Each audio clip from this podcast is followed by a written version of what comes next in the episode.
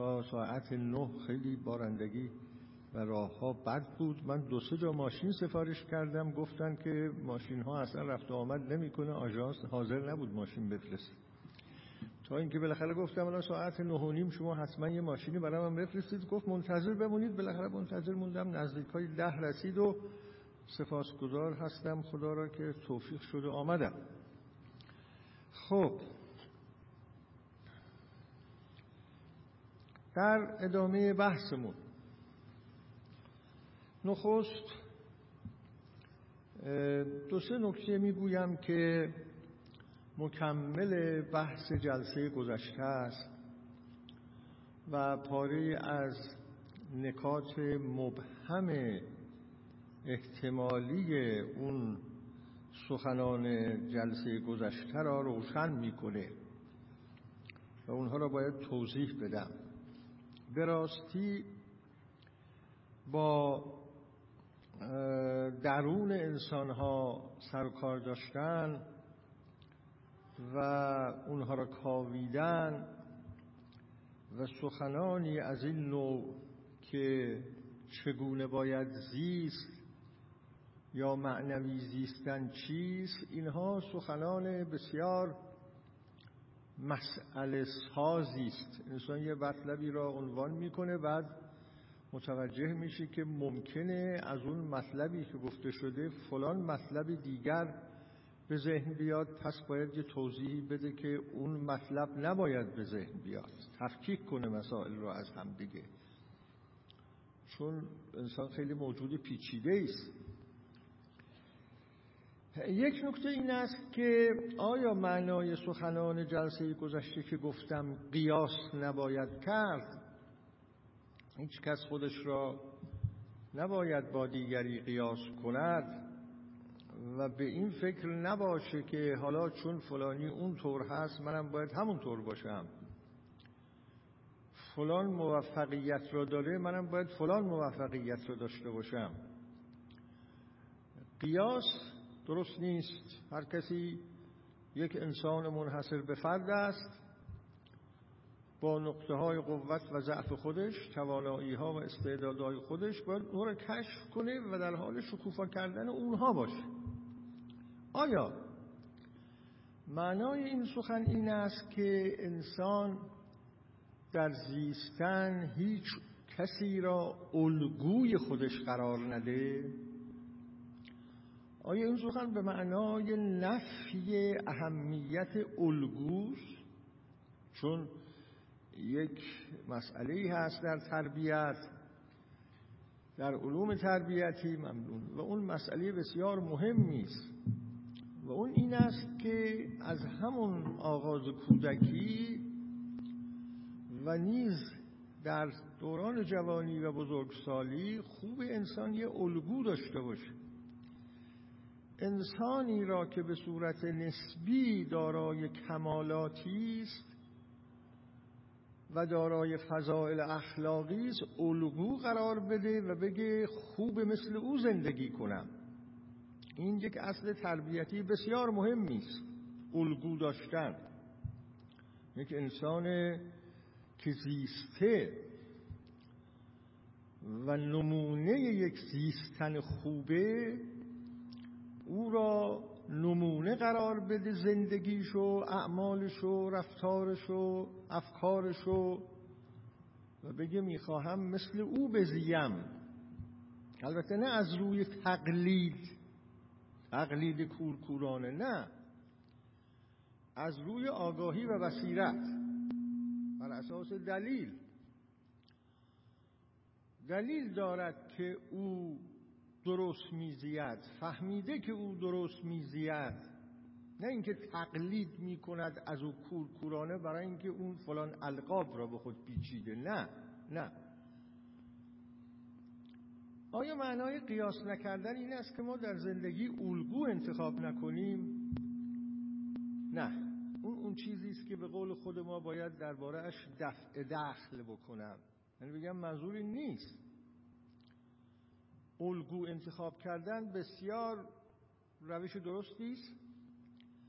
هم در تربیت کودکان هم در انسان های بزرگسال که انسان افرادی را همواره پیش چشم داشته باشه به عنوان مدل مدل انسان زیستن اما سخن اینی که پس از آنی که انسان این مدل را انتخاب کرد و او را تعقیب می کند و می‌خواد آن گونه بزید بداند که اینطور نیست که او حتما توانایی این را دارد که مثل او بشود. در همون حد برسد به همون کمالات حتما برسد که او رسیده. معناش این نیست. ممکن است برسد و ممکن است نرسد. ممکن است بتواند ده درصد مانند او بزید. ممکن است بتواند 20 درصد مانند او بزید. ممکن است بتواند پنجاه درصد مانند او بزید. و ممکن هم هست توانایی اینو داشته باشه که صد درصد مثل او بشه. اما این که میگیم قیاس نباید کرد این است که یعنی با غفلت از توانایی های خود و استعدادهای خود اینجور فکر نکنه که من حتما باید مثل او باشم چون اون یه انسان چنین و چنانی است نه اینجوری نمیشه فکر کرد. پس این یه نکته است. الگو داشته باشیم اما بدانیم که بدون اینکه ادای او را دراریم چون گاهی هم از الگو نمونه برداری کردن بازی کردن و ادا در آوردنه این رو هم باید خیلی مواظب باشیم. که ما ادای او رو در میاریم. یا به صورت یک زیستن اصیل که از خودمون میجوشه می‌خواهیم مانند او بزییم. خب وقتی این راه را به صورت اصیل انتخاب می‌کنیم بدانیم که ممکنه تا حدودی به اون نزدیک بشویم. اما این انتظار را داشته باشیم که حتما باید مثل او بشویم شاید نتونیم ممکن است دیگرانی را ببینیم که این توفیق را دارن که خیلی به اون نزدیک می شود و زندگیشون خیلی شبیه زندگی اون الگو می شود اما من نمی توانم خب من کوشش خودم را می کنم اما ممکنه دوستان من گوی سبقت را برو باین و اینجا جای سبقت هم هست واقعا. سابقو الى خیرات درست جاش همینجاست. کجا باید مسابقه داد؟ با دیگران. در پیمودن پله های تکامل. رسیدن به قله های تکامل اینجا باید مسابقه داد واقعا. این آیه شریفه قرآنه و سابقو الى الخیرات و اگر درست در خاطرم مونده باشه سابقو الى مغفرت من ربکم. نمی‌دونم اول این هست یا بعد از این هست. که بتوانید رحمت الهی را جلب کنید.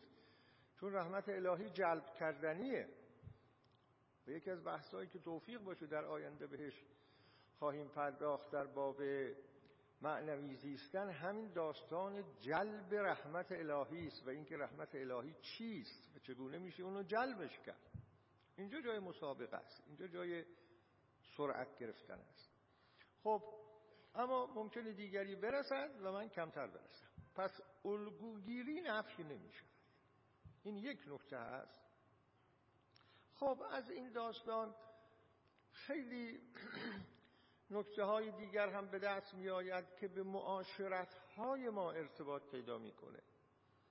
خب اگر پذیرفته باشیم که الگوگیری در زیستن و چگونه زیستن خیلی مهم است که البته بحث من الان اصالتا در این موضوع نیست که الگوگیری خوب است یا نه. فقط خواستم بگم بحث قبلیمون اینو نفی نمی‌کنه.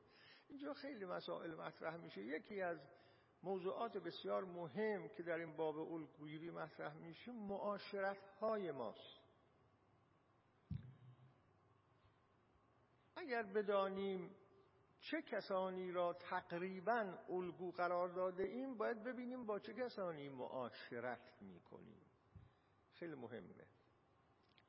نمی شود الگوی انسان یک الگوی با فضیلت باشه اما اون کسانی که انسان با اونها معاشرت می‌کنه انسانهای بی فضیلت باشن. این نمیشه. الگوگیری مسئله است که با این موضوع ارتباط داره که من در معاشرت هم بیشتر چجور انسانهایی را می‌بینم. سخنان چجور انسانهایی را میشنوم؟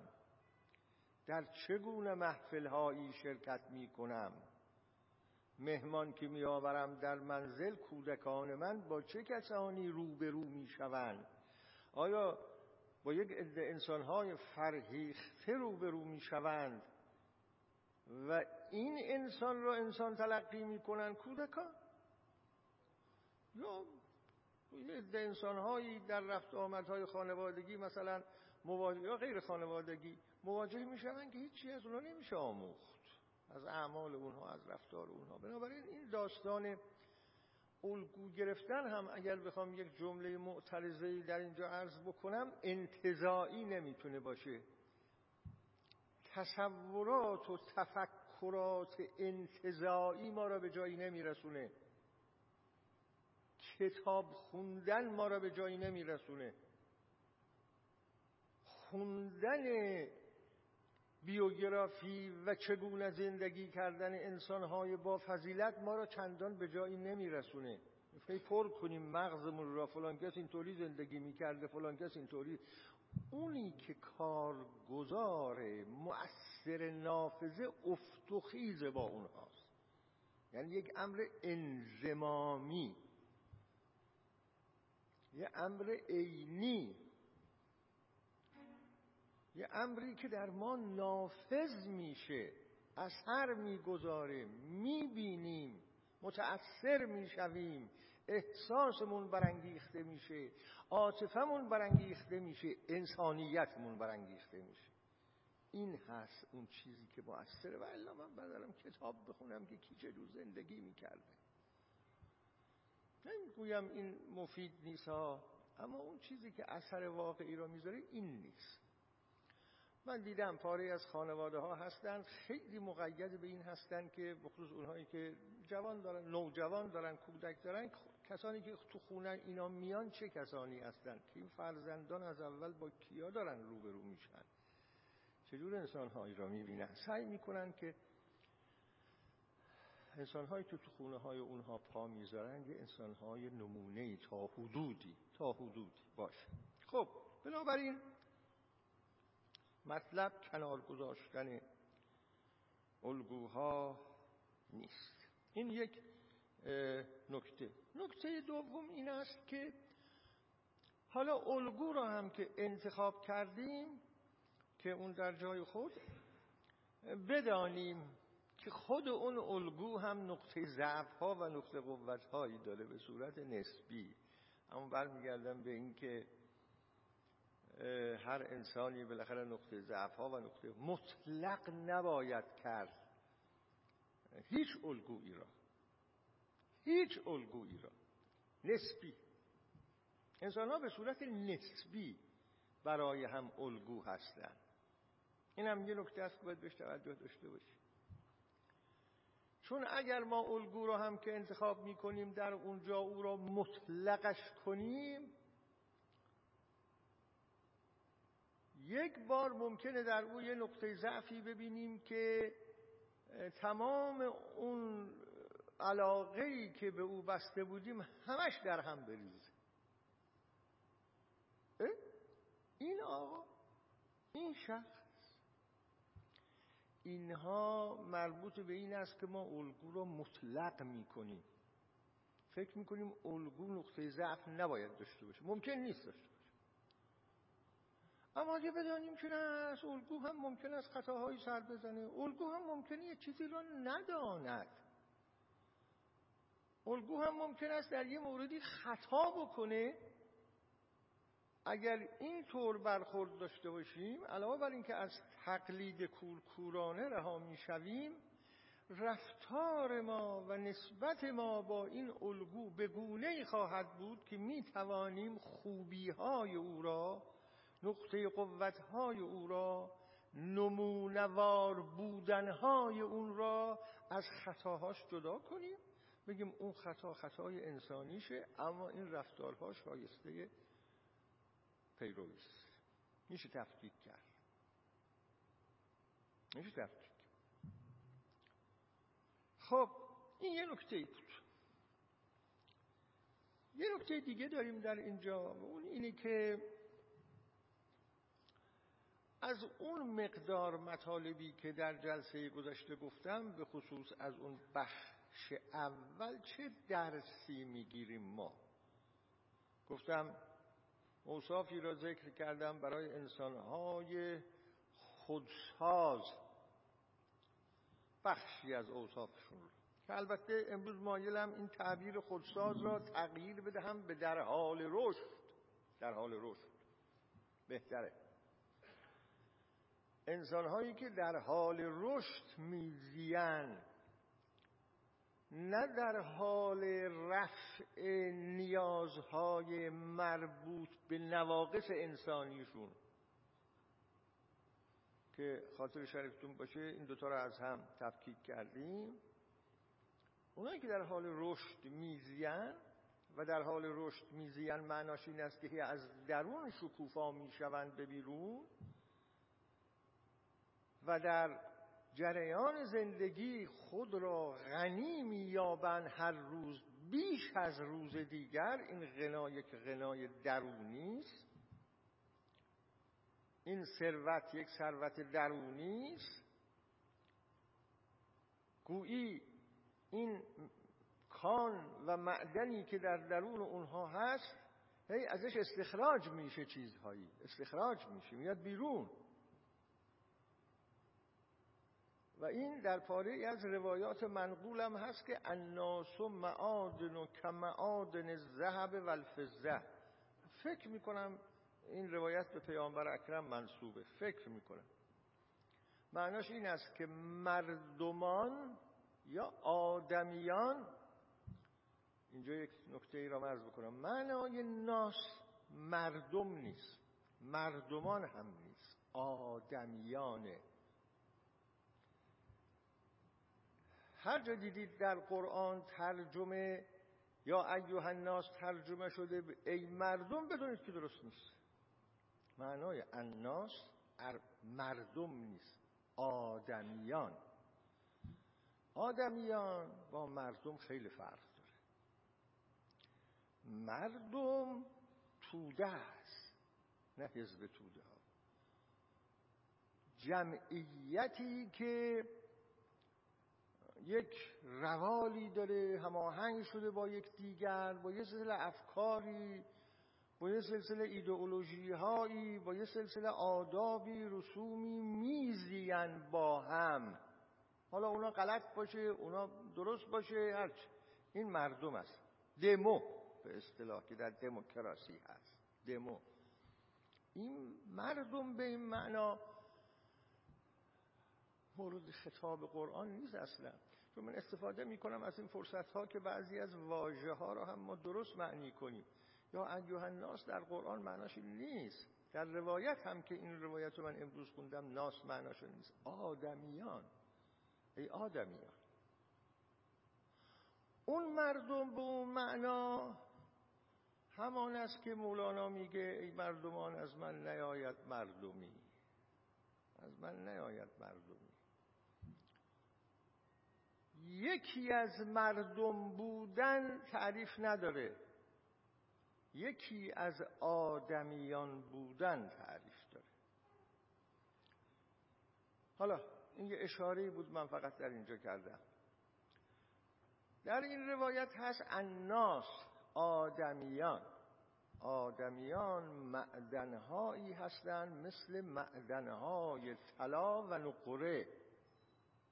خیلی این اگر روایت باشه بسیار پرمعناست. کانت درون ما یک کانه کان. معنای معدن. همون که مولوی می‌گفت کان قندم نیستان شکرم. هم من می‌روید و من می‌خورم. این شعر رو من در این جلسات شما زیاد خوندم بس که به این شعر علاقه دارم من. هر انسانی یک معدن است یک کان است. یکی اون حالا میگه من کان قندم ببین چه تجربه هایی داشته.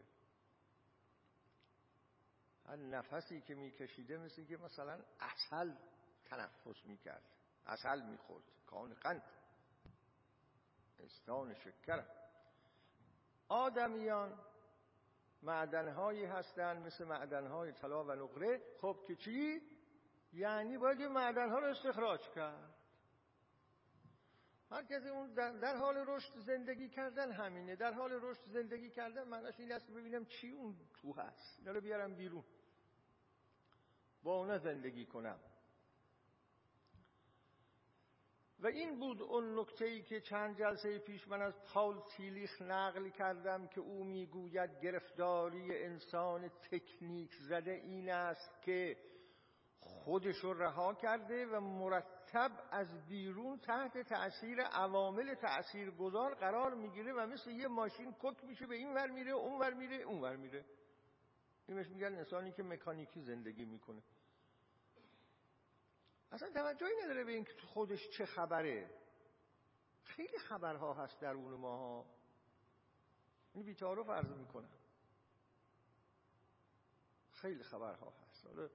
یکی خیلی از اینها اطلاع پیدا می‌کنه میگه کان قندم نیستان شکرم یه حافظی هم پیدا میشه میگه در اندرون من خسته دل ندانم کیست که من خموشم و او در فقان و در غوغاست.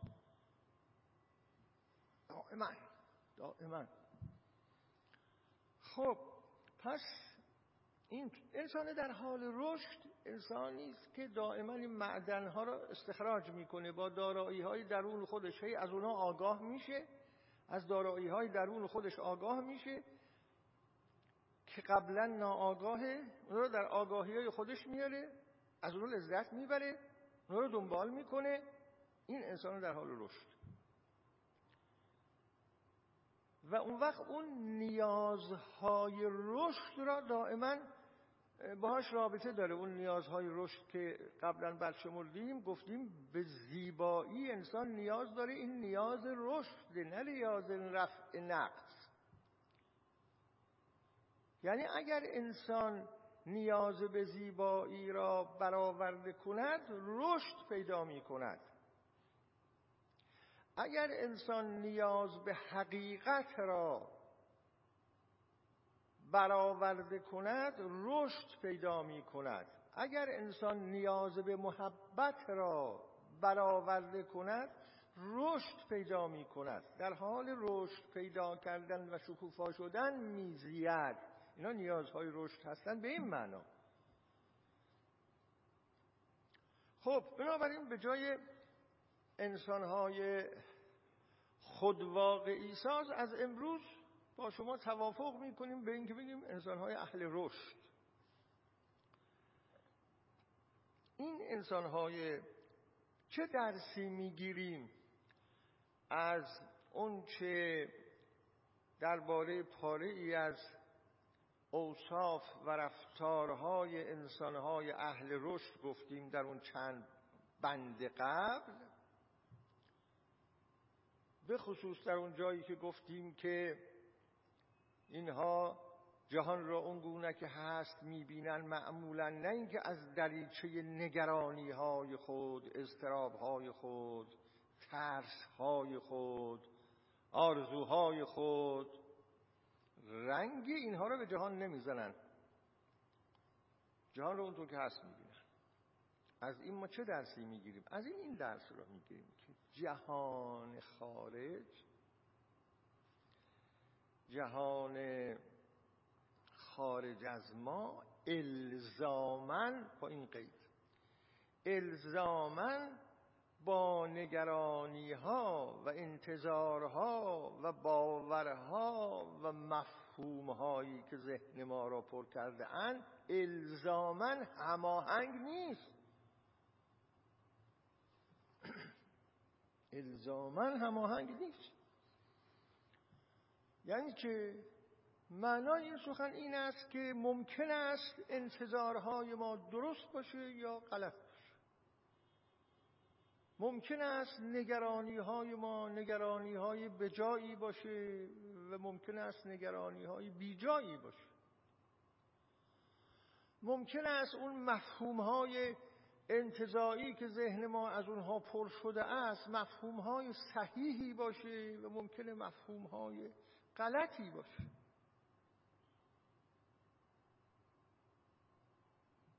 ممکن است باورهایی که ما با اون باورها میزیم باورهای صحیحی باشه و ممکنه باورهای غلطی باشه. این معنای این است که میگیم جهان خارج الزامن با اینایی که ما داریم اینجا رو پر کردیم هماهنگ نیست. اگه به این نکته برسیم که سخت است به این نکته رسیدن سخت است به این نکته رسیدن چون این یه توانایی می‌خواد و اون توانایی این هست که انسان بتونه نگاه کنه به باورهای خودش انتظارهای خودش مفهومهای خودش با اینا نگاه کنه. یعنی خودش رو بکشه کنار به اینا نگاه کنه. اینو بهش میگن تفکر استعلایی.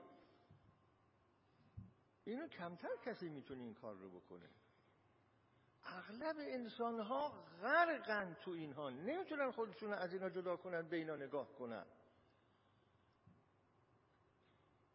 توجه می‌کنید چه عرض می‌کنن کسی که باورهایی داره تو باورها غرقه. زیر اون باورها له شده.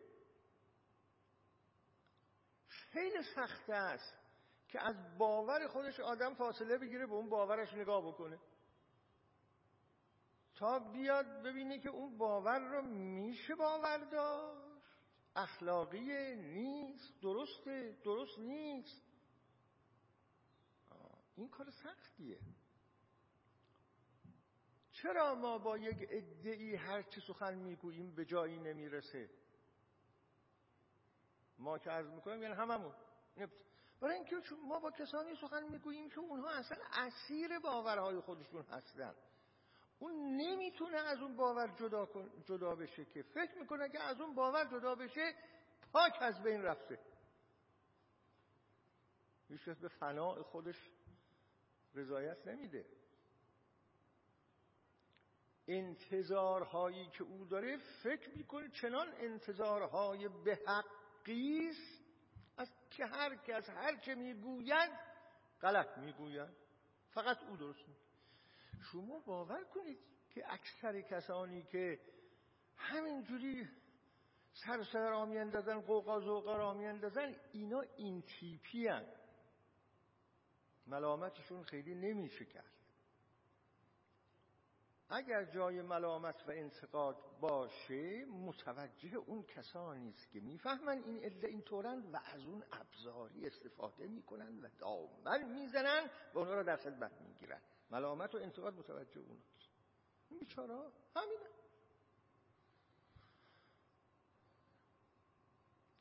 جدا شدن از این باورها انتظارها ارز کنم که نگرانی ها و نگاه کردن به اونها و داوری کردن درباره اونها و ارزیابی کردن درباره اونها و اینکه اینها درست است نیست حق است یا نیست بجاست یا نیست تفکیک اینها از اون چی که در عالم هست. چون تو تفکیک نکرده کسی نمی‌تونه بفهمه که اینها بجاست یا نابجاست. من از کجا می‌تونم بفهمم که نگرانی من بجاست یا نابجا؟ از اونجا می‌تونم بفهمم که یه خورده واقعیات عالم خارج را بهتر درک کرده باشه. اون می‌فهمم که اصلا این نگرانی اینقدر دست پامو گم کردم. جا داره بجاست از کجا می‌تونم بفهمم که باور من درسته یا نه؟ از موقعی می‌تونم بفهمم که بفهمم این باوری را که در باری عالم خارج دارم. یعنی درباره اون آقا دارم درباره اون حادثه دارم درباره خدا دارم درباره پیامبر دارم درباره سیاست دارم. عالم خارج یعنی اینا. درست است یا نه؟ اینو من موقعی می‌توانم که دو توانایی داشته باشم. توانایی اول این است که خودم را از اینها جدا کنم و بتونم خیره خیره به اینا نگاه کنم. دوم اینکه اینها را از عالم خارج جدا کنم. عالم خارج حساب خودشو داره حوادثی که اتفاق میفته چیزایی که میشه. ممکنه اینجا به ذهن بعضی از شما دوستان بیاد که شما که قبلا می‌گفتید هر انسانی جهان خودش را داره. پس این جهان که الان میگی چیه؟ گفتیم اینو در جلسه های پیش. بخصوص در بحث های امنوتیک بله. هر انسانی یه عالمی در درون خودش داره که اون عالم میزید. این رو ما قبلا گفتیم که زیست محیط اوست. اما این انسان با این عالمش در کنار عالم خارجی قرار داره اون عالم خارجی هم برای خودش یه واقعیتی است. حوادثی داره در اونجا اتفاق میفته قوانینی در اونجا حاکمه. اونا دیگه در اختیار من نیست. این درس را می‌گیریم که سعی کنیم دو تا مهارت پیدا بکنیم. یه مهارت جدا کردن خودمون از باورهامون انتظارهامون نگرانیهامون دلواپسی هامون اون که میگه من دل واپسم اون سراسر وجودش اصلا دلواپسیه. هیچی جز دلواپسی نیست. حالا شما بهش بگوی چرا دلواپسی؟ نمیشه. چون اون نمی‌تونه خودشو از دل و پسیش جدا کنه اصلا. این مسئله خیلی مهمه. اینو در حکمت های گذشته ما در فلسفه های گذشته ما دانایان بشر پیامبران الهی این را گفته که ای انسان خودت را با حالت ها و اوصاف که به تو دست میده یکی نکن. اینو گفتم خیال نکن تو همان هستی که میخندی تو همان هستی که میگرگی. تو همان هستی که نگرانی تو همان هستی که امیدواری تو همان هستی که معیوسی نه. یه, یه پله برو عقبتر. از اون پشت پشتا اینجا دیگه آدم داره مفهوم های ادیان شرقی رو بشناسه. به خودت نگاه کن اون وقت خواهید دید که خودت غیر از اونها هستی. غیر از اینها هستی. بعضی ها از اینها داشتن تعبیر می‌کنن. اینا داشتنهای توست. تو اینا رو داری. اما اینا داشتنهای توست نه عین خودتو. عین خودتو اگه بتونی جدای از اینها ببینی اینو پیدا کنیم این مهارت رو پیدا کنیم و کار آسانی نیست. هیچ کار آسانی نیست. اما نباید معیوس شد. اقلا آگاه شدن از اینها خودش یه مسئله است. آگاه شدن از اینا یه تسلی بخشه. تسلی بخشه. تسلی بخشه به این معناست که انسان مثلا موقعی که معیوس است و ناامید است و غم زده هست و همه دنیا را تیره و تاریک می‌بینه همه دنیا را تاریک می‌بینه تاریک می‌بینه. تیره و تاریک. فکر می‌کنه که همه جا دیوارهای بتونی است. نمیشه از اون دیوارهای بتونی دیگه عبور کرد. اگر یه چین انسانی این توانایی رو هم نداشته باشه که خودش رو از این حالت بدبینی جدا کنه و به اون نگاه کنه و تجربه کنید که اون یه حالتی است که من دارم. نه اینکه عین واقعیته اگرم این کار را نتونه بکنه همینقدر که بدونی یه چنین چیزهایی هست تسلی پیدا می‌کنه. میگی من اون نیستم. دنیا به آخر نرفته. واقعا دیوارهای بتونی وجود نداره. من اینها رو اینجوری می‌بینم. همینقدر که حالا نتونه هم تفکیک کنه بدونی که بزرگانی از بشریت یه چنین حرف هایی رو گفتن این مایه تسلی میشه. تسلی.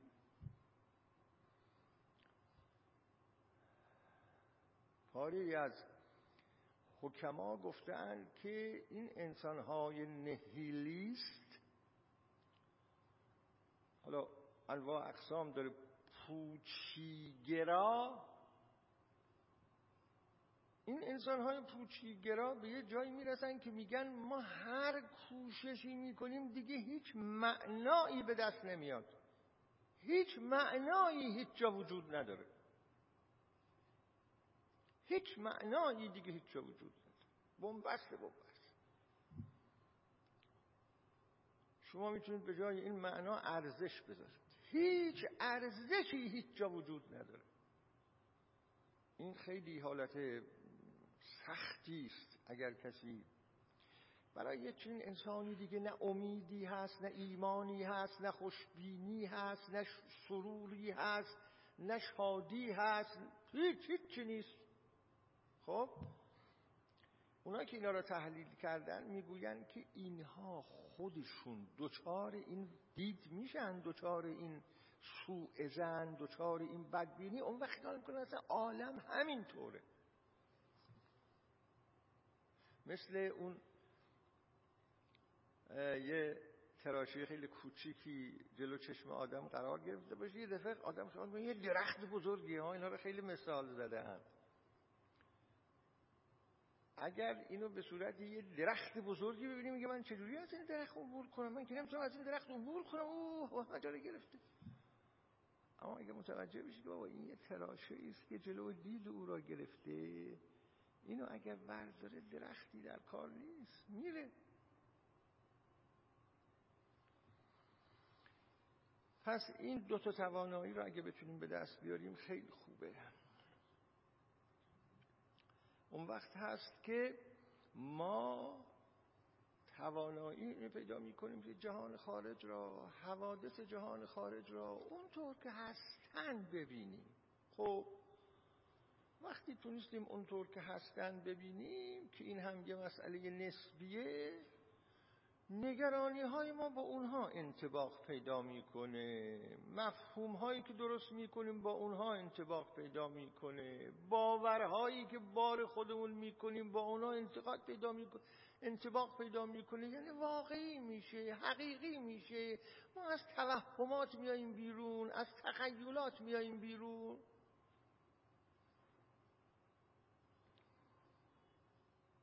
خب. و اما ویژگی های بعدی این انسان ها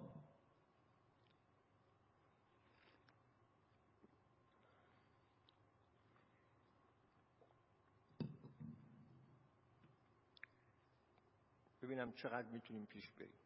اونها آقای مازلو میگه ابراهام مازلو این انسان شناس شناس انسانگرا می‌گوید که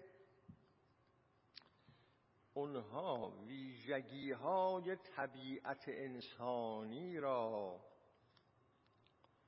چنان آسان و بدون سوال و جواب میپذیرند که ویژگی های طبیعت غیر از انسان را میپذیرند. خب یکی از مشکلات ما این است که ما ویژگی های انسانی را نمی‌تونیم بپذیریم. ویژگی هایی که انسان های گوناگون دارند واقعا هر انسانی برای خودش یک انسان منحصر به فرد. ما فکر می‌کنیم که انسان ها مثلا فقط در ظاهر قیافه ها همه انسان ها شبیه هم هستن مثلا. شبیه هم هستن. فکر شبیه هم هستن همه. من یعنی یکی دورم استفاده کردم. آدم وقتی میره تو دریا یا تو میره استخر که انسان ها اونجا با یک لباس حداقل ظاهر شده اند در حدی که اخلاقا لازمه و بدنها لخته دو تا بدن مثل هم نیست. حالا جنبه های بدنی. دقت کنید یه بار اگه رفتید استخر یه بار رفتید نمی‌دونم دریا. دو تا بدن مثل هم نیست. دو تا روحیه مثل هم نیست.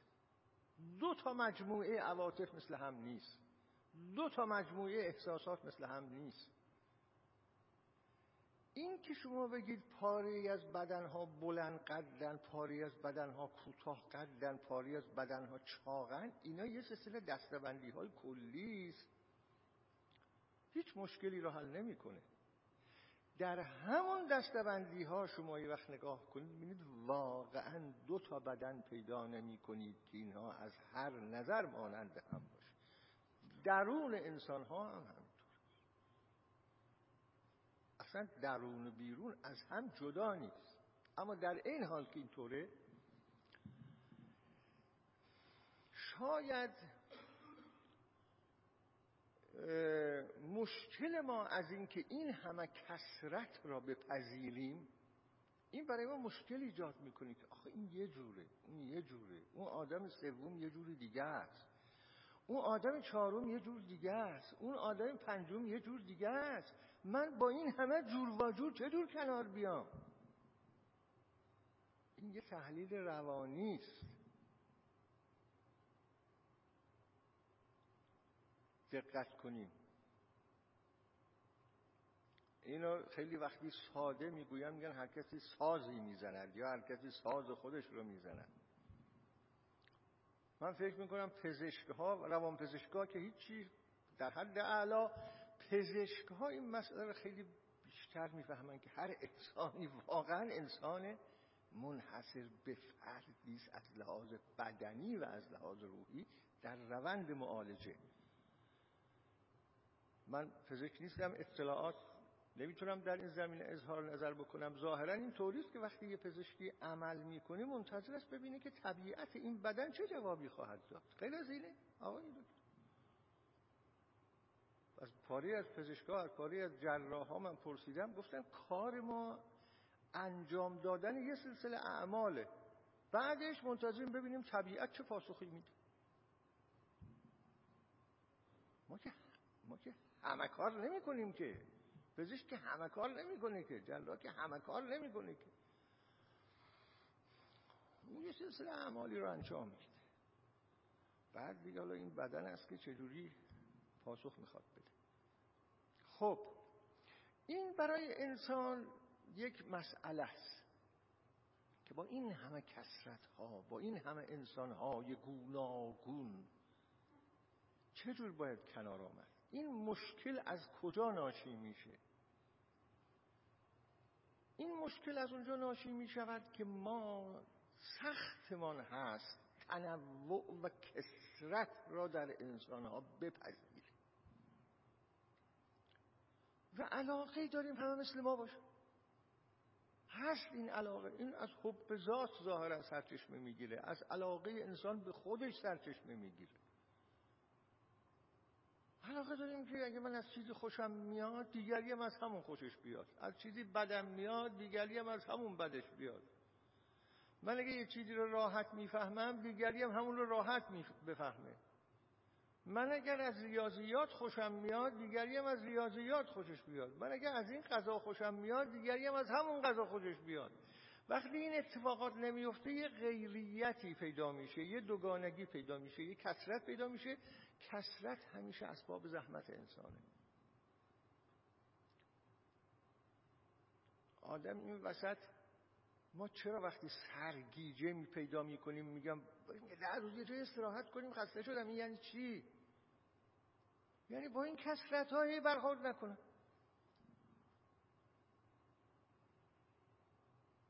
حالا بعضیا بعضی از فیلسوفا انقدر این کسرت را و مواجهه با دیگران را سخت دانستن که گفتن می‌دونی جهنم یعنی چه؟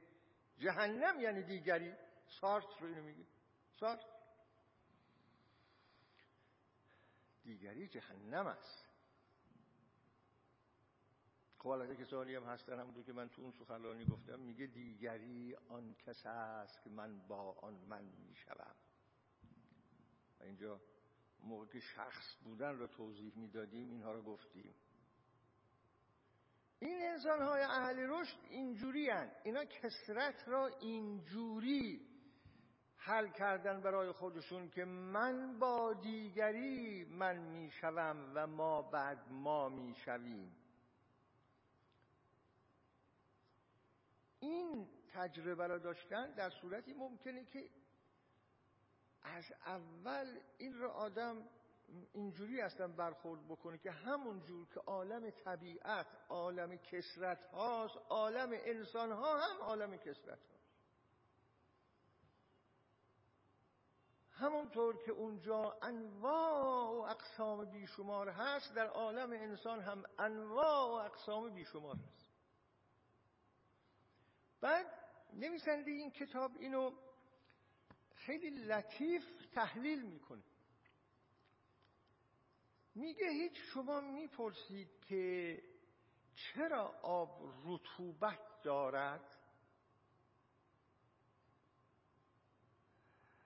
شما هیچ می‌پرسید که چرا صخره سنگ اینقدر سخت و سفت است؟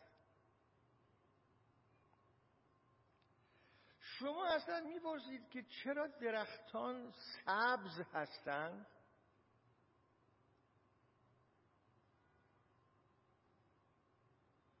میگه نه نمی‌پرسید. اینا طبیعت همه اصلا شما وقتی تو طبیعت میرید درخت سبز رو می‌بینید اصلا مسئلهتون این نیست که این چرا سبزه. پذیرفتید از اول دیگه درخت یعنی سبز دیگه. صخره یعنی سفت و سخت. آب رطوبت داره. نمک شوره. اصل شیرینه. می‌گوید که همونطور که با طبیعت اینجوری برخورد می‌کنن و وقتی روبرو میشون با طبیعت اصلا جای سوال و جواب نیست براشون. اینه میگه. کسی ذهنش به سوال و جواب منتقل نمیشه وقتی تو جنگل میره. البته اگر جنگل ها بذارن که آدم درخت رو ببینه یا درخت ها بذارن که آدم جنگل ها رو ببینه بعد من یه جایی دیدم که این یه معنای درستی هم داره. همش اون جوکی که گفته میشه نیست یه معنای درستی هم برای خودش داره که درخت های می‌ذارن آدم جنگل ببینه. خب اینه دیگه اصلا میریم همینه ببینیم. میگه در مواجهه با انسان ها هم این سوال اصلا براشون پیش نمیاد که این انسان چرا این طوره اون انسان چرا اون طوره اون انسان سوم چرا اون طوره؟ اصلا اینها براشون پیش نمیاد. این را میگن برخورد طبیعی با انسان ها اینا میگن. این برخورد طبیعی با انسان. اصلا من وقتی یک جایی می‌روم که انسان های زیادی اونجا هستن اصلا غیر از این انتظار ندارم که اونجا انواع اقسام رو ببینم. اگر این انتظار رو داشتم که اونجا همه یه نواخت باشن و از هر چیزی که من برام ارزش داره اونا خوششون بیاد اون وقت است که انکار کرده ام کسرت انسان ها رو انکار کرده میگم این چرا اینجوریه این چرا خودش نمیاد؟ این چرا قیافش اینجوریه؟ این یه نکته. خیلی به نظر من این تحلیل لطیفیه که میگه آیا شما می‌پرسید که آب چرا رطوبت داره؟ نمی‌دونم آیا چرا صخره سنگ سفت و سخته؟ اگر آدم بتونه با انسان ها اینجور برخورد کنه چقدر راحت میشه؟ ما معمولا وقتی به انسان های می‌رسیم اول اینا رو ورانداز می‌کنیم که ببینیم چه جوریه. وراندازش می‌کنیم اول. حالا پایینشون رو نگاه می‌کنیم خود همچون تعمل می‌کنیم. خب حالا ببینیم این چیه. حالا ببینیم این کیه. این یعنی قبول نکردن کسرت در عالم انسان ها و اسباب زحمته. بعد بیشتر توضیح میده این حالت ها را می‌گوید که اینها پذیرش کودکانه دارند. کودک صفتن. ممکنه این خیلی منقصت به نظر برسه. کودک صفت؟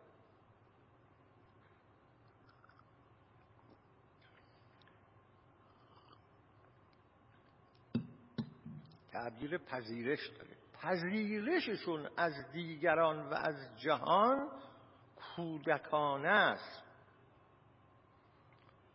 توضیح میده.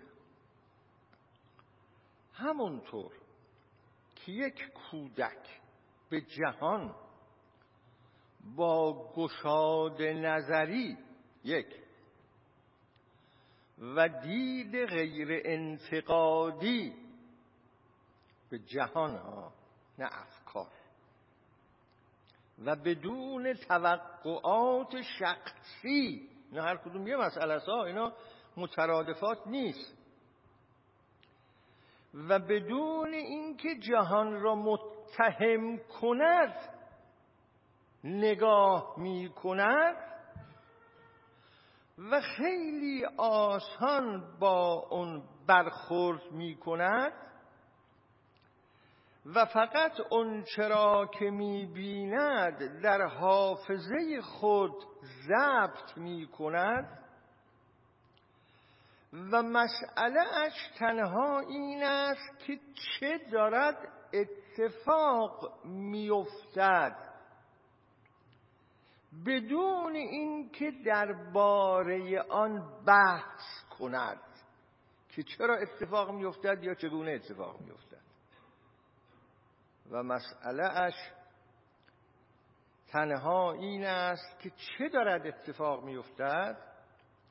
بدون اینکه درباره آن بحث کند یا اینکه درخواست کند که به جای اون چه اتفاق میافتد ای کاش چیز دیگری اتفاق میافتاد.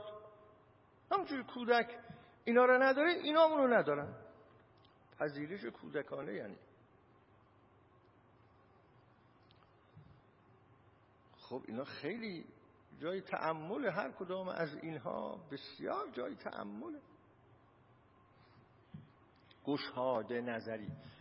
شما حالا در نظرتون بیارید ببینید کودک ها واقعا اینطوری هستند یا نیستند با صحبت انتظاعی نمی‌خوایم در اینجا بگویم. کودکان خودتون را نوه ها را بچه ها را بستگان نزدیک را. من یه بارم خدمتتون ارز کردم این یه نعمتی است که در خانواده انسان و در نزدیکان انسان نوزادی به دنیا بیاید و آدم حال و حوصله اینو داشته باشه که رشد این نوزاد را همینجور در مراحل مختلف زیر نظر بگیره. مطالعه خیلی آموزنده است. و لذت بخش. من گاهی در بعضی از نوه این کار رو انجام دادم که نگاه می‌کنم ببینم این از همون روز اولی که میاد اصلا نمی‌فهمه که کجا آمد چرا آمد چجوری آمد. این, این, این چجوری داره سیر می‌کنه؟ چجوری داره بزرگ میشه؟ چه حالاتی پیدا می‌کنه؟ چه خصلت هایی داره؟ خیلی چیزهای جالبی کشف کرده در این زمینه که حالا دیگه جای گفتن اینها نیست در اینجا. خب آدم این رو وقتی مطالعه می‌کنی می‌بینی که اینا خیلی گشاده نظرن. همه چیز حاضرن ببینن. بدون هیچ بخل ورزی. با همه چیز حاضرن روبرو بشون. بدون هیچ امتناع. و دید غیر انتقادی. دید غیر انتقادی یعنی اینکه چرا این اینجوریه چرا اون اونجوریه چرا اون اونجوریه. ها دید غیر انتقادی به این معنا. فکرتون نره پیش تفکر انتقادی که در فلسفه یک رشته است. اصلا کودک چون چرا نمی‌کنه که هر جا که وارد میشه اونجا هر جور هست همونو میپذیره هر جماعتی هست همونو میپذیره هر جور او غذایی هست. به استثنای پاره از کودکانی که بعد غذا هستن البته. خب. و دید غیر انتقاد. و بدون توقعات شخصی کودکان توقعات شخصی ندارن. این در اون مرحله است که هنوز توقع توقعات شخصی در کودک به وجود نیامده است. بعدا اینا به وجود میاد. شما این تجزیه تحلیل های پیاژه را از چگونگی های رشد کودک در نظر بگیرید خیلی حرفای جالبی داره. که چطور در ملاحظ مختلف اینا یواش یواش به وجود میاد؟ مفهوم ها پیدا می ارز کنم. بله در یه مراحلی توقعات شخصی هم پیدا می شود. اما در آغاز اینها رو ندارن اینا. هیچ توقع شخصی نداره. حرکت می‌کنه با قرائزش به صورت خیلی عادی به صورت خیلی معمولی با اون سائق های درونی. حالا اسمشو می‌خواید سائق بذارید می‌خواید غریزه بذارید مثل که این تعبیرات از لحاظ علم روانشناسی و علوم تربیتی الان زیر سوال رفته. حالا شما اسمشو هرچی می‌خواید بذارید بذارید. و بدون اینکه جهان را متهم کند این خیلی تعبیر جالبیه. کودک هیچگاه جهان را متهم نمی‌کنه. کودک هیچ وقت نمیگه ای روزگار ای فلک چرا اینجوری کردی؟ این یعنی متهم کردن جهان. متهم کردن جهان همین. اگه دستم رسد بر چرخ گردون ها به گویم که این چون است و آن چون بله؟ ها. یا اگر من می‌تونستم یه جور دیگه میساختم. باز در اشعار خیام. چه کسی در خاطرش هست؟ اون شعرها. گردون دیگری می ساختم جهان. این متهم کردن جهان است. به اصطلاح. که خیلی مسائل اون وقت در اینجا هست. خوشبینی چیه؟ بدبینی چیه؟ خیلی خیلی. حالا وارد اونها نمی‌خوام بشم. جهان رو متهم نمی کند تهمت نمی‌زند. تهمت نمی‌زند یعنی سوء زن ندارد در واقع. اگه بخوایم دقیق بگیم به جهان سوء زن ندارد.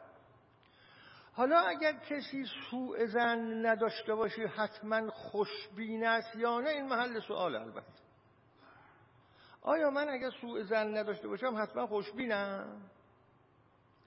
یا ممکنه سوء زن نداشته باشم بدگمانی نداشته باشم خوشبینم نباشم؟ ظاهرا متصور یه چنین چیز اون چه آدم رو ناراحت می‌کنه این بدبینی است. این در عرفان هم رفته همین داستان. جهان را متهم کردن که جهان چنین است جهان چنان است پیر فلک چنان می کند نمی‌دونم هست در خیلی اشعار اینها برای کسی وفا نکرده است. آه اینا. عرفا هم مسئلهشون این بوده است که خوشبین باشید به جهان نه بدبین. البته این خوشبین باشید به جهان نه بدبین در تحلیل نهایی یعنی خوشبین باشید به خداوند. این خود یک مسئله بسیار مهم است که خوشبین بودن به خداوند یعنی چه و سوء زن به خداوند یعنی چه؟ این سوء زن و یا خوشبینی تنها در مورد انسان ها نیست. غزالی یکی از عرفایی است که خیلی رو این مسئله تکیه کرده. حسن الظن بالله و سوء الظن بالله. چون خوشبینی و بدبینی یه مقدار همیشه با یک فائل و عامل و کنشگر در ارتباطه. اگر کسی به کلی آتئیست باشه نهیلیست باشه و هیچ مفهوم خدا براش مطرح نباشه این خودش بدبین است در واقع. اگه بدبینم باشه خودش بدبینه خودش نهیلیسته. اما یه چیز دیگری در اینجا مطرحه و اون این است که آدم بگه که بالاخره این جهان دست هر که هست یا مبدع هر که هست به او خوشباور نمیشه شد. ما رو داره به کجا می‌بره؟ چه کار داره می‌کنه؟ آخه چرا چنین می‌کنی؟ چرا چنان می‌کنی؟ این کسی که اینجوری داره حرف می‌زنه او یه مفهوم خدایی را براش به نوعی وجود داره داره کلنجار میره.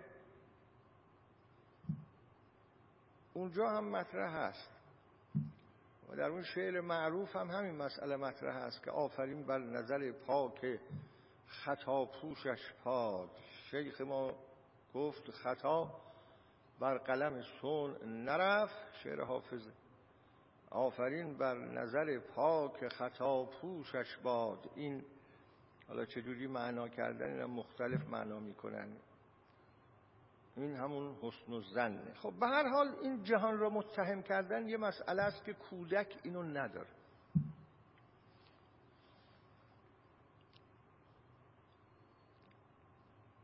فقط نگاه می‌کند کودکان را شما ملاحظه کنید.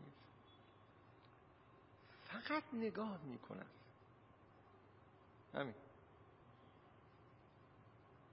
جالبه. این حالت کودکانه اون چیزی است که در بودیسم هم همینی میگن.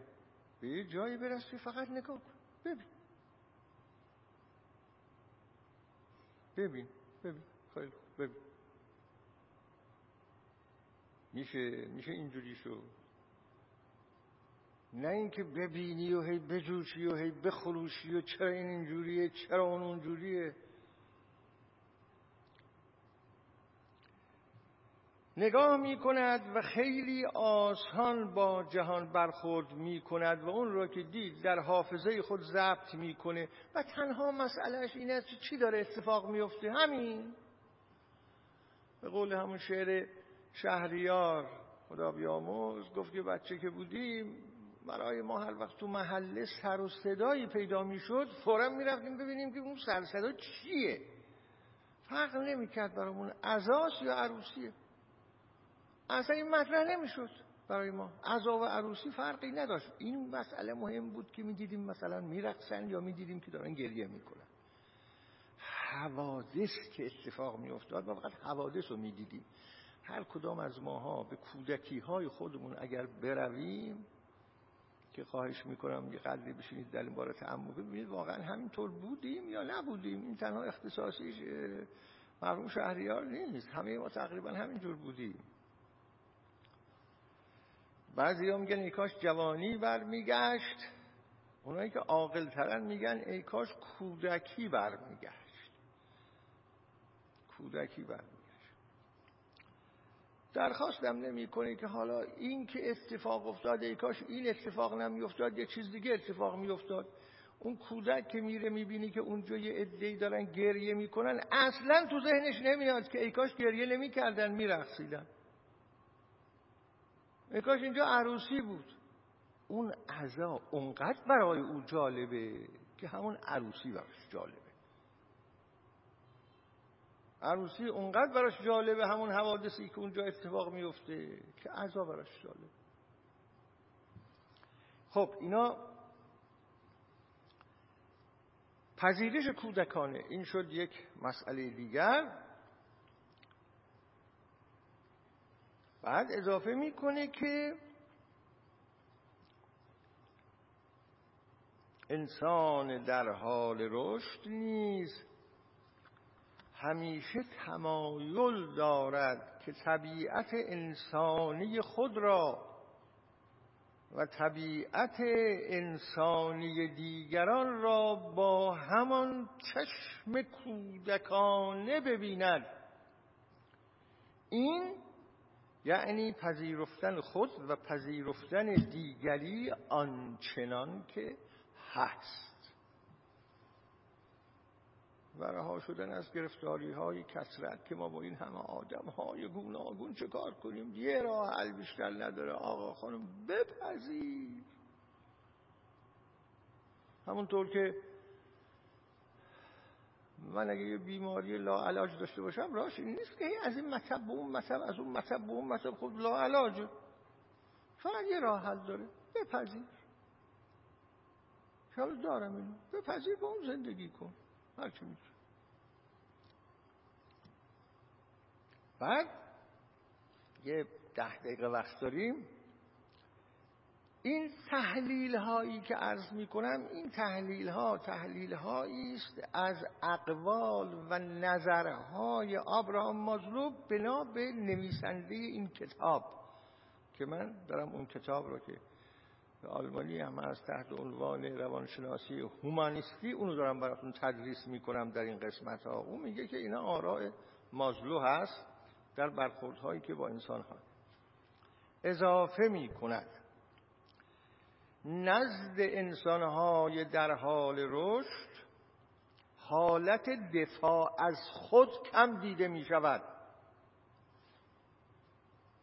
حالت دفاع از خود.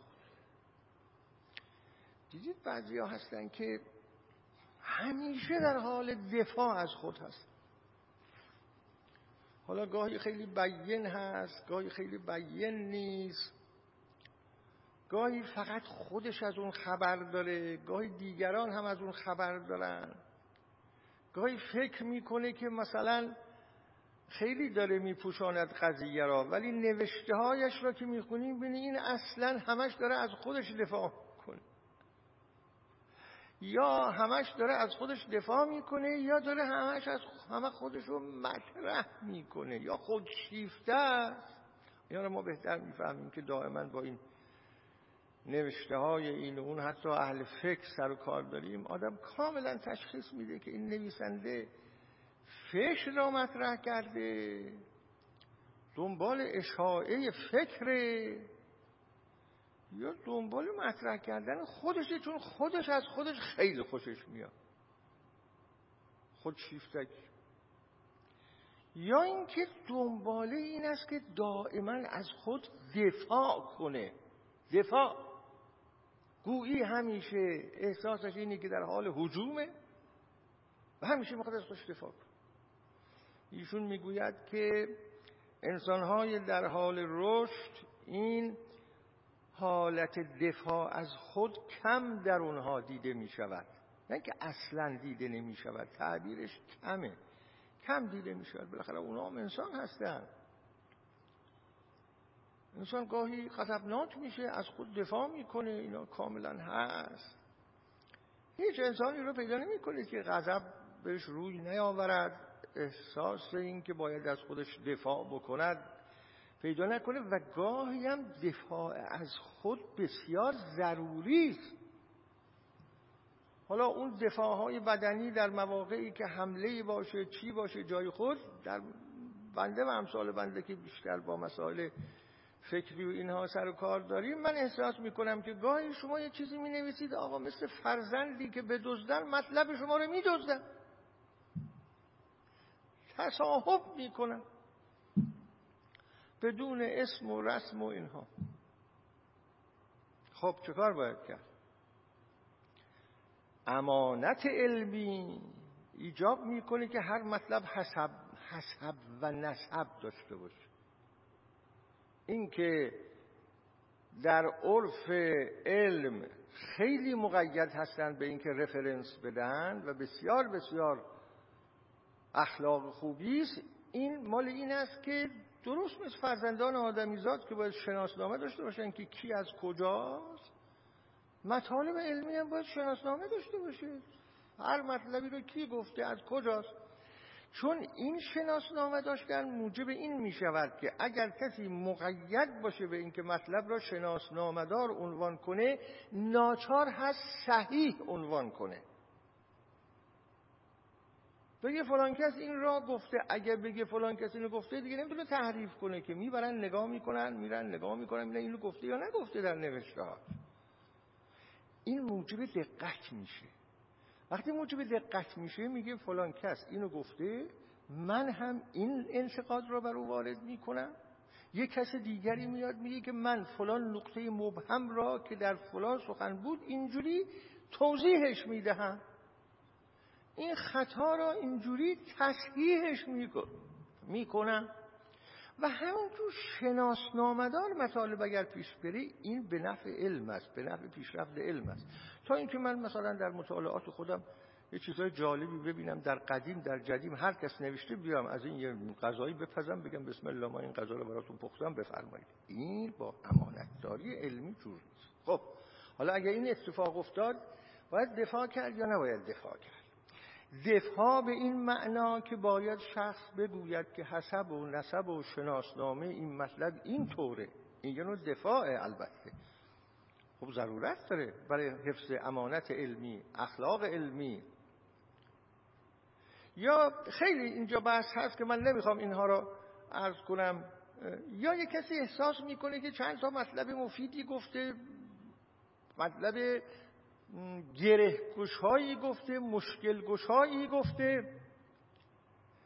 کسانی در یه جاهایی نمی‌خوان بگن که این مطلب رو او گفته تا اون آدم رو نیاد در صحنه نیاد مورد توجه قرار نگیره. خب اینجا یه حقی را دارن از این آدم پایمال می‌کنن. خب باید دفاع کنه دیگه بگه که اینا دفاعی مشروعه. و به من این مطالب را گفتم و این مطالب و مطالب مهم نیست گره گشا هم هست مشکل گشا هم هست و دنبال اینا هم را افتادم و هیچم باکی ندارم. بنابراین دیده میشه دفاع. نه اینکه دیده نمیشه اما کم دیده میشه. حالا من بهش اضافه می‌کنم که دفاعهای به حق دیده میشه. نه اینکه این آدما همیشه در حال دفاع از خودشون هستن. حالت دفاع از خود کم دیده می شود بعد اضافه می‌کنه جست های رنگارنگ برای حفاظت از خود. آبروی خود مال خود مقام خود و این قبیل چیزها کم دیده می شود باز میگه کم دیده می شود جست های رنگارنگ برای حفاظت از خود. حالا اون دفاع از خود یه مسئله است همیشه خود را مطرح کردن یه مسئله است حفاظت از خودم یه مسئله است. این آقا این شخص این خانم همیشه می‌خواهد از خودش حفاظت بکنه جست می‌گیره با جست ها جست های گوناگون. تا حفاظت کنه از خودش از آبروی خودش از مال خودش. این هم در یه مواردی که به حق باشه مشروع باشه به حق باشه اخلاقی باشه هیچ اشکال نداره بلکه لازمه. ها به همین جد میگه کم دیده می‌شود. چون اونها اون استراتژی های حفاظت از خود را فقط در مواردی که اخلاقی هست چنین کاری انجام میدن نه که عادت کردن همش مشغول حفاظت از خودن. اینطوری نیست. و بعد جست نمی‌خواد آخه این کار. منظورشون اینه بیشتر در اینجا. جست نمی‌گیرن برای این کار. خیلی معمولی. آدم از خودش هم دفاع بکنه خب معمولی دفاع می‌کنه. حفاظت هم بخواد بکنه. خب هم جست گرفتن یعنی چی؟ جست گرفتن. یه چیزی البته غیر از تزویر و ریا که حالا به اونم خواهیم رسید. جست گرفتن یه جور نمی‌دونم اینو باید از لحاظ تعبیرش دقیقا همین جسته چجور باید اینو تحلیل کرد؟ ظاهرا این است که یه قیافه و یه وضعی به خود بگیره که دیگری گمراه بشه. به نوعی. به نوعی. مثلا حواسش پرت بشه. ها؟ منصرف بشه از انتقاد مثلا. حالا فکر می‌کنم. مثلا همچون چیز. چون این غیر از تزویر و ریاست فلانی جست با جست وارد میشه. با جست سخن می‌گوید. با جست از کنم می نویسد کم دیده می شود اتفاقا ایشون این تعبیر پوز را همینجا وارد کرده. پوز دادن هم کم دیده می شود پوز دادن می‌رسه پوز دادن با لباس اساس خانه اتومبیل و هر چیز دیگر. پوز دادن یه چیز دیگه است آها. پوز دادن یعنی ما اینو داریم آها. ما اینو داریم. شما ندارید در پوز دادن ظاهرا به تحلیل روانی این داشت خوابیده که من دارم شما ندارید. به رخ کشیدن ها؟ به رخ بکشد. اینجور چیزها در این جور آدم ها دیده نمیشه. باز تعبیر می‌کنه میگه کم دیده می‌شود. ارز کنم یک مطلب دیگه اضافه می‌کنه. میگه اونها این قبیل انسان ها انسان را که زندگی مصنوعی می‌کنن خیلی بر نمیتابن. انسانهایی را که زندگی مصنوعی می‌کنن خیلی بر نمیتابند خوششون نمیاد. از انسانهایی که زندگی مصنوعی دارن. با تکلف زندگی می‌کنن. خودشون یه جور دیگه می‌خوان نشون بدن. اونجوری نیستن. حالا دیگه خودتون شما معنی بکنید. این زندگی مصنوعی یعنی چی؟ این زندگی مصنوعی در مقابل زندگی بی تکلف و ساده است. بی تکلف زندگی کردن به معنای فقیرانه زندگی کردن نیست. اتفاقا این تازه به دوران رسیده های ثروتمند شده هستند که فکر می‌کنن که باید همیشه چند جور غذا بپزند چند جور فرش های چی من تا اونجا که یادم هست ما کودک که بودیم هفتاد سال پیش شست سال پیش بسیاری آدم های ثروتمند بودن که ما وقتی از فامیل غیر فامیل خونه هاشون می‌رفتیم این ریخت و پاش ها و این برخ کشیدن ها و اینا نبود اصلا. نمی‌دونم شما باید البته خونه هاشون منظم بود اساسشون بهتر بود غذاهاشون غذاهای خوشمزه بود. خب اینها بود. اما این زندگی مصنوعی با تکلف واقعا بسیار بسیار زیادتر از سابق شده است. کی این همه ساختمان ها با این همه تزیینات یه وقت ساختمان محکم ساخته میشه. یه مسئله دیگه است. شما خارج هم که برید حالا این آخرین کلام منه. تو شهرهای اروپایی هم برید ساختمان های بسیار محکمی ساخته شده. از دویست سال پیش خیلی هم با عظمت. ساده و محکم. شما ببینید در این سالهای آخر در تهران چی داره ساخته میشه؟ چه اصراف و تبذیرهایی در این وسایل ساختمانی مسائل. خب اینا زندگی های مصنوعی است دیگه. میگه که این یا در کتاب نوشتن یا در تدریس کردن یا در حکومت کردن فرق نمی‌کنه. این مصنوعی زندگی که اونم که جست می‌گیره حکومت می‌کنه مصنوعی زندگی مصنوعی حکومت می‌کنه دیگه. حاکم باید یه ارتباط مشروع مردمی داشته باشه و تکیه کنه بر اون ارتباط مشروعی مردمی. اگرم این وجود داشته باشه لازم نیست جست بگیره. میشه مصنوعی میشه ریاست مصنوعی. حکومت. از اینجور آدم ها خوششون نمیاد. با آدم های بی تکلف سادزی اینها کنار میان. خب هست مطالبی دو سه جلسه دیگه. اینهایی که در واقع زندگی ماها رو هم به نوعی می شکافت و درس های ما می‌تونیم از اینها بگیریم. امروز اینجا خاتمه پیدا می‌کنه. ساعت ده و هم چند دقیقه گذشت. انشاءالله جلسه آینده در خدمتتون خواهم بود. بفرمایید که تعطیل نیست جلسه آیندهمون؟ بین کدام تعطیل این